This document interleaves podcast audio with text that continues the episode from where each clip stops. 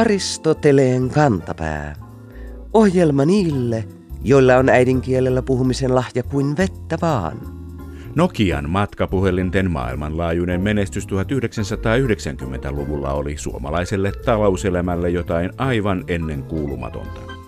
Ei siis ihme, että sen kuvailussa vanhat sanonnat joutuvat kovalle koetukselle.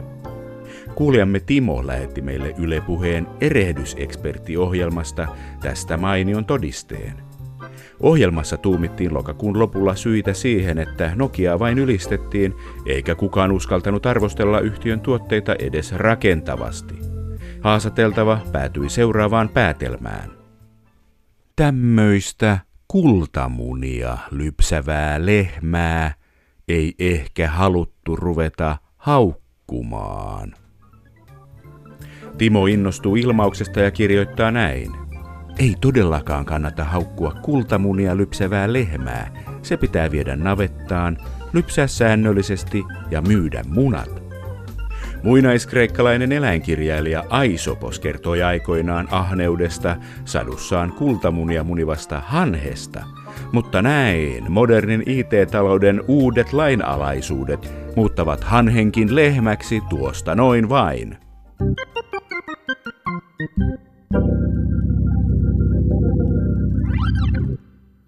Mikael Agrigola oli huumorimiehiä. Vuonna 1551 hän laati psalmien kirjan eli Daavidin psalttarin alkuun luettelon suomalaisista pakanallisista jumalista. Hänen mukaansa Häme ja Karjala uskoivat eri jumaliin, joita kummallakin oli tasan tusina. Näin Agricola kirjoitti jotakuinkin nykysuomeksi käännettynä Hämeen jumalista. Epäjumalia monia tässä, muinoin palveltiin kaukana ja läsnä. Näitä kumarsivat hämäläiset sekä miehet että naiset. Tapio metsästä pyydykset soi ja ahti vedestä kaloja toi. Väinämöinen virret takoi, rahko kuun mustaksi jakoi. Ja niin edelleen. Karjalaisten jumalista Agricola tiesi taas seuraavaa. Vaan karjalaisten nämä olivat, epäjumalat, joita he rukoilivat. Rongoteus ruista antoi, pellonpekko ohran kasvun soi. Viron kannas kauran kaitsi, muutoin oltiin kaurasta paitsi. Äkräs herneet pavut naurit loi, kaalit liinat ja hamput edestoi. Köndös huuhdat ja pellot teki, kun heidän epäuskonsa näki. Ja niin edelleen. Entä missä se huumori sitten piilee? Se löytyy loppukaneetista, jossa piispa kertoo rennolla otteella, että lisäksi palveltiin myös paljon muuta, kivet, kannot, tähdet ja kuuta. Risto Pulkkinen ja Stiina Lindfors ovat kirjoittaneet suomalaisen kansanuskon sanakirjan. Uskontotieteen dosentti Pulkkinen on oikea ihminen kertomaan, mihin täällä uskottiin ennen kristinuskon saapumista – vai uskottiinko mihinkään?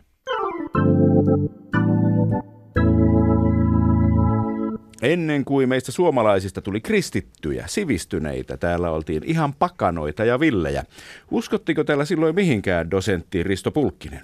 Toivon, että tämä ei kuulosta saivartelulta, mutta mä vähän vierastaisin tätä sanaa uskominen tässä yhteydessä.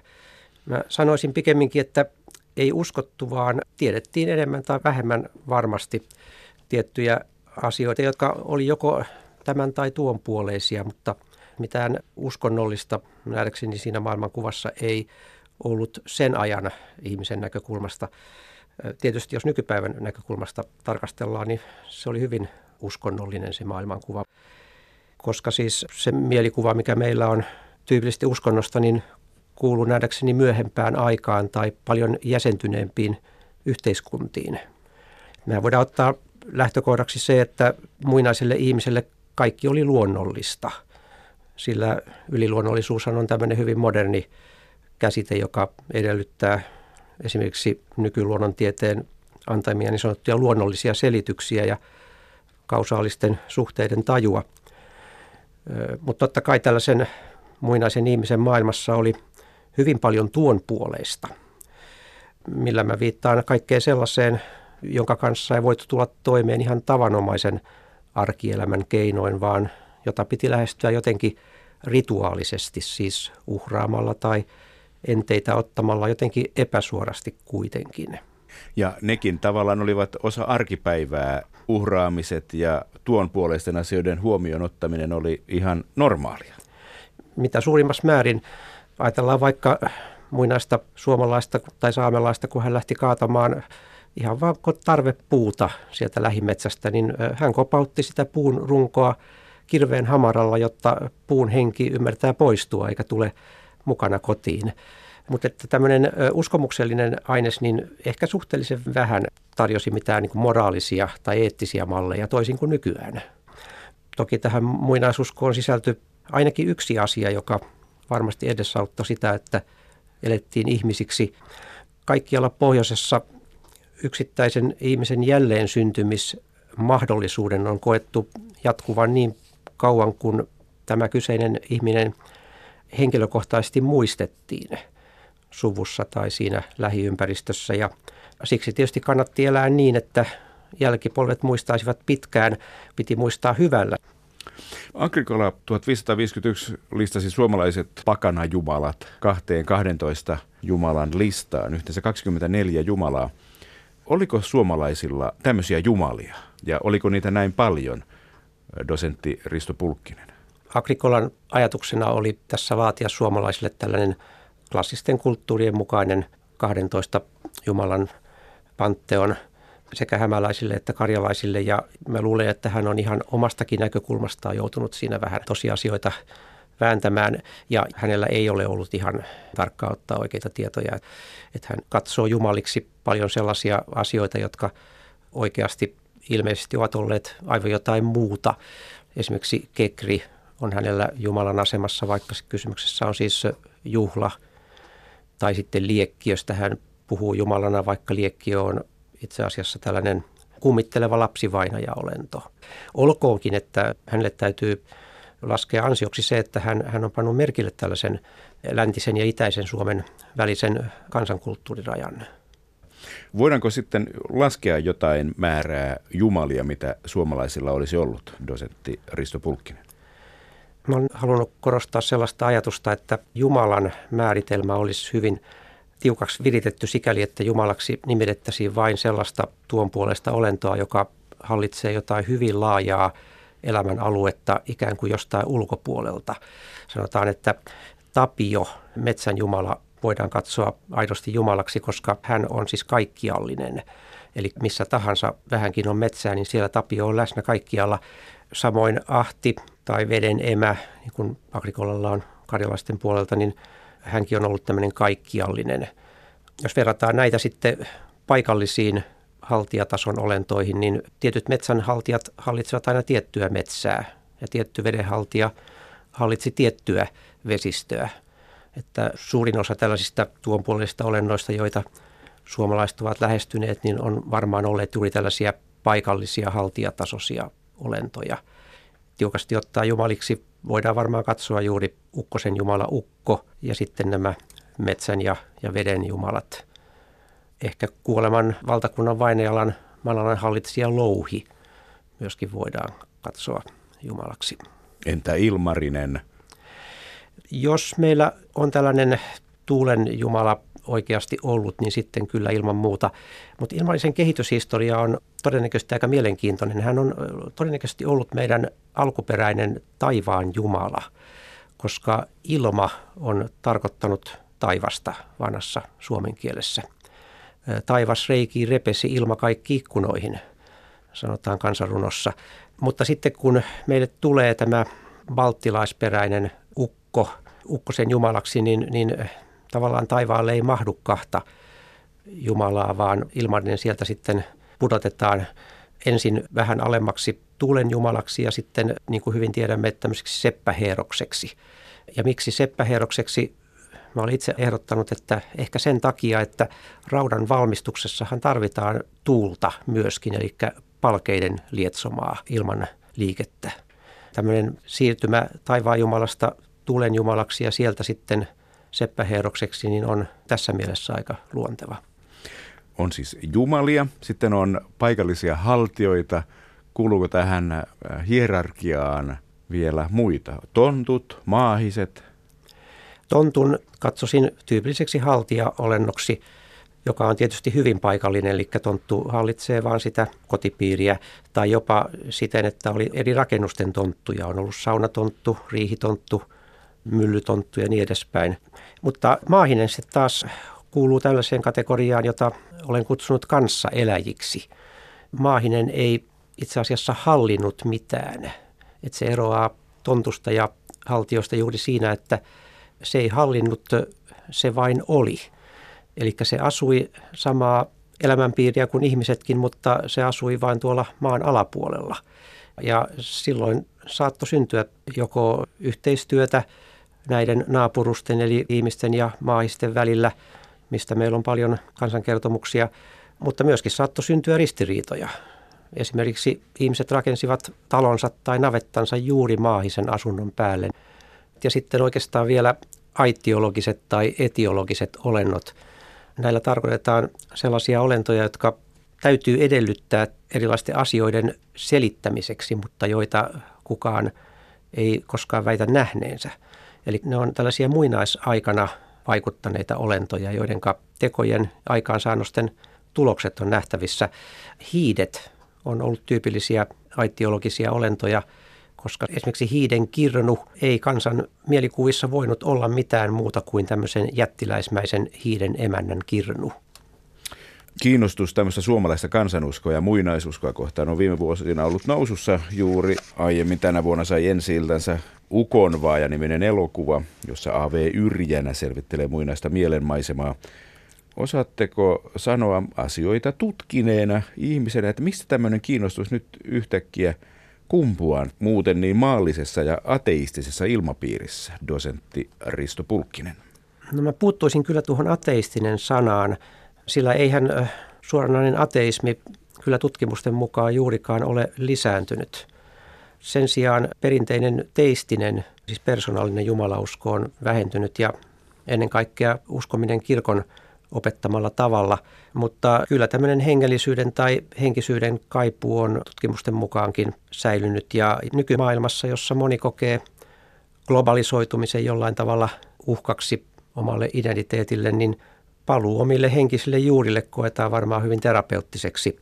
Mutta samalla nykymaailmassa koetaan usein hyväksi, että tämä paluu juurille on jotain muuta kuin vanhentuneeksi koettua nationalismia. Ja tässä muinaisuskoharrastukselle juuri on vahva tilauksensa. Se on ikään kuin poliittisesti korrekti tapa palata kansallisille juurille. Onko sitten mahdollista, että ottaisi muinaisuskosta tuhat vuotta sitten eläneiden ihmisten uskontoa itselleen? Jos nyt vakavasti puhutaan uskonnosta, niin tuskin sitä voidaan tosiaankaan ottaa. Minä en uskontotieteilijänä nyt usko tällaiseen valintamyymälä uskonnollisuuteen. Siis aito uskontoon tarvitaan yhteisö, perinteitä ja uskonnollinen kokemus.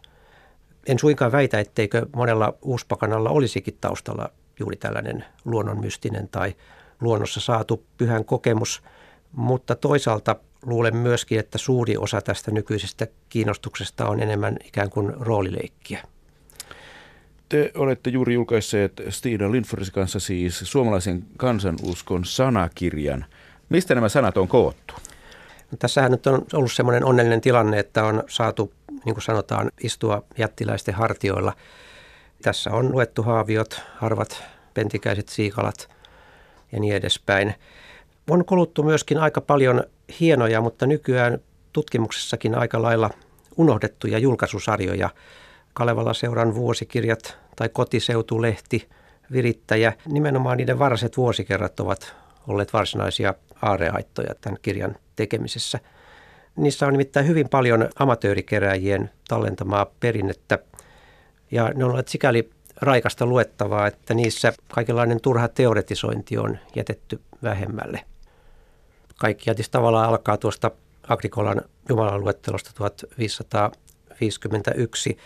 Ensimmäinen tällainen jollakin tavalla systemaattinen esitys suomalaisesta kansanuskosta on Christfried Gananderin mytologia Fennika 1789 ja sille me olemme tällä omalla sanakirjalla myöskin ihan tietoisesti halunneet tehdä kunniaa, eli sieltä myöskin poimimme kaikki sellaiset hakusanat, jotka vaikuttivat meistä relevanteilta. Sanakirja voi lukea alusta loppuun, mutta sitä voi lukea myös selaillen ja napsia sieltä ns. satunnaisesti yllättäviä tai kiinnostavia sanoja. Olin hiukan yllättynyt, kun löysin kansanuskon sanakirjasta sanan aivastaminen, dosentti Risto Pulkkinen. Niin, aivastaminen on aika universaalisti, myöskin uskomuksellisesti merkille pantu asia. On aika helppo ajatella, että jos hengitykseen katsotaan sisältyvän tai sen katsotaan ilmentävän, mitä tutkimuksessa nimitetään ruumissieluksi, eli elintoimintoja ylläpitävää sielua, niin tällainen äkkinäinen uloshengitys, eli aivastaminen, niin sen on voitu ajatella tavallaan heittävän sielun ulos ruumiista ja sehän oli tietysti tämmöinen hyvin kriittinen paikka, joka edellytti ympäristöltä jotain ystävällistä toivotusta, jotta se sielu löytäisi takaisin tai tälle hetkellisesti sieluttomaksi joutuneelle ruumille ei tapahtuisi mitään pahaa. Sitten siellä mainitaan myös alastomuus. Alastomuus oli yksi niitä asioita, mikä tuli tätä kirjaa tehdessä taas kerran niin kuin yllättävän usein esiin. Kiinnostavasti yhteyksissä, joilla ei ole mitään tekemistä enempää seksuaalisuuden kanssa kuin muutenkaan, että alastomuudella olisi ollut jotain käytännön merkitystä tämän asian yhteydessä. Alastomuus on selvästi voimistanut maagisia vaikutuksia. Mitä moninaisimmat taijat, ihan taian laadusta riippumatta, niin kehotetaan hyvin usein tekemään alasti. Jos esimerkiksi karhu piti usuttaa naapurin karjan kimppuun, niin monissa taajoissa kehotetaan tätä karhun nostajaa riisuntumaan alasti ja menemään metsään ja matkimaan karhun käyttäytymistä. Jos hän tekee sen varsinkin näiden talojen rajalla, niin silloin se nostokarhu kääntyy sitten tämän naapurin karjan puoleen. Mitään niin seksuaalisia yllykkeitä se tuskin olisi heille antanut alastomuus oli jotenkin hyvin luonnollinen asia. Muinaisille suomalaisille mehän kävimme siis saunassa perhekunnittain ja talokunnittain, että ei, ei siinä ollut mitään kummallista. Se oli luonnollinen asia. Sitten tuolla kirjassa on yhtenä hakusanana Helsinki. Joo, Pohjois-Suomessa on toivotettu ihmisiä hiiteen tai helvettiin sanomalla, että mene Helsinkiin. Ja se on siellä perustunut siihen, että perinne tietää kertoa tämmöistä Helsinkien heimosta, joka asuu jossain tuolla Perämeren pohjukassa. Ja ilmeisesti sitten sitä kohtaan on koettu jotain kaunaa tai sitä ei ole, ole oikein arvostettu, koska se on päätynyt tällaiseen pahantahtoiseen toivotukseen. Toki sillä on varmaankin yhteys myöskin skandinaaviseen heeliin, eli tähän tavallisten ihmisten vainajalaan. Ovathan ruotsalaisetkin toivottaneet lähimmäisiä Helsinglandiin ihan samasta syystä. Aristoteleen kantapään yleisön osasto. Laulaja Saara Aalto on menestynyt oivallisesti britannialaisessa X Factor-laulukilpailussa. Kilpailu toimii tiputuspelinä, jossa osa kilpailijoista putoaa jatkosta viikoittain. Ymmärrettävästi Saara Aalto on saanut osakseen mainesanoja, mutta toisinaan otsikoissa on jo ehditty sekaantua sanoissa. Liekö kyse suomalaisten tottumattomuudesta kehumiseen? Kuulijamme Maria ihmettelee seuraavaa MTVn otsikkoa.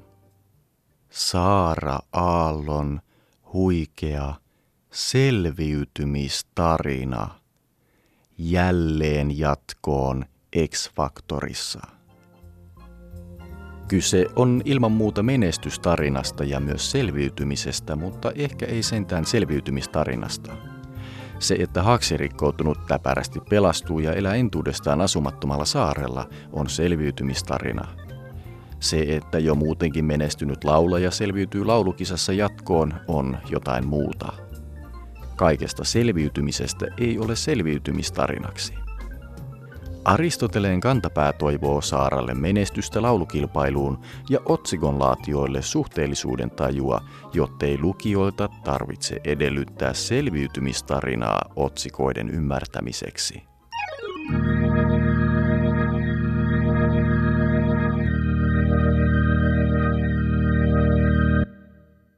Viime sotien rauhansopimusten solmimisesta alkaa olla jo sen verran aikaa, että esimerkiksi kaikki toimittajat eivät enää muista sen vaikutuksia kielenkäyttöömme. Esimerkiksi Pariisin rauhansopimus vuodelta 1947 vaikuttaa yhä, vaikka Suomi sen yksipuolisesti kumosikin vuonna 1990. Kyseinen rauhansopimus kielsi Suomen merivoimilta muun muassa sukellusveneet. Kuulijamme Hannu teki kuitenkin sukellusvenehavainnon Iltalehdessä toukokuun lopulla. Juttu kertoi näin. Viikon fraasirikos. Puolustusministeri Niinistö vieraili sukellusveneellä Ruotsissa. Hannu ällistelee. Suomella on varmaan sukellusveneitä, joista emme tiedäkään. Aristoteleen kantapään merisotafraasien riemuamiraali toppuuttelee. Ei ministeri tietenkään millään sukellusveneellä Ruotsiin matkustanut. Kyseessä on sijamuoto adessiivin eli ulkoolennon ongelmallinen monitulkintaisuus. Voimme sanoa, että auto käy bensiinillä, mutta mitä silloin halutaan sanoa, jos kuski käy kahvilla? Julistammekin Iltiksen toimittajan syylliseksi rauenneeksi todetun rauhansopimuksen rikkomiseen, kun hän on välttänyt inessiivin eli sisäolennon käyttöä, eikä kirjoittanut, että Niinistö vieraili sukellusveneessä. Rangaistus onkin ankarimmasta päästä. Skribentti käyttäköön ensi viikon ajan työpaikallaan snorkkelia ja räpylöitä, jotta oppii käyttämään oikeita sijamuotoja.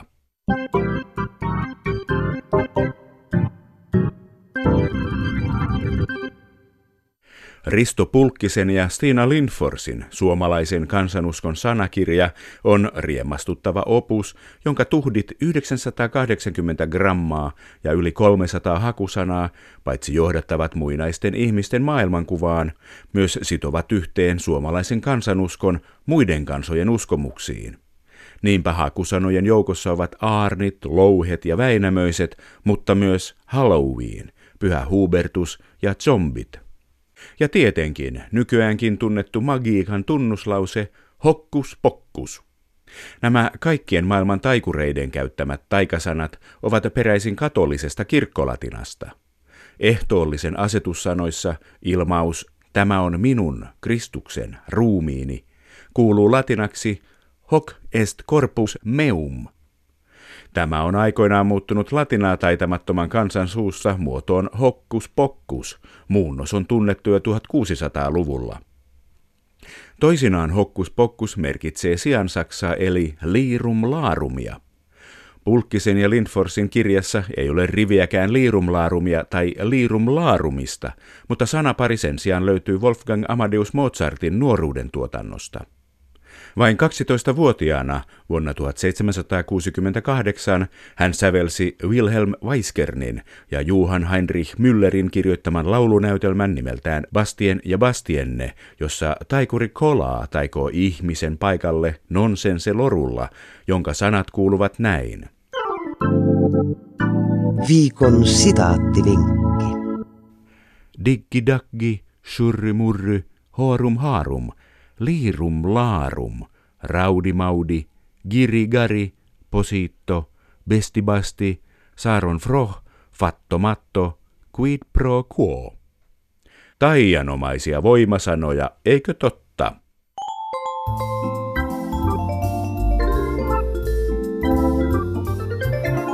Kerro Aristoteleen kantapäälle, mikä särähtää kielikorvassasi.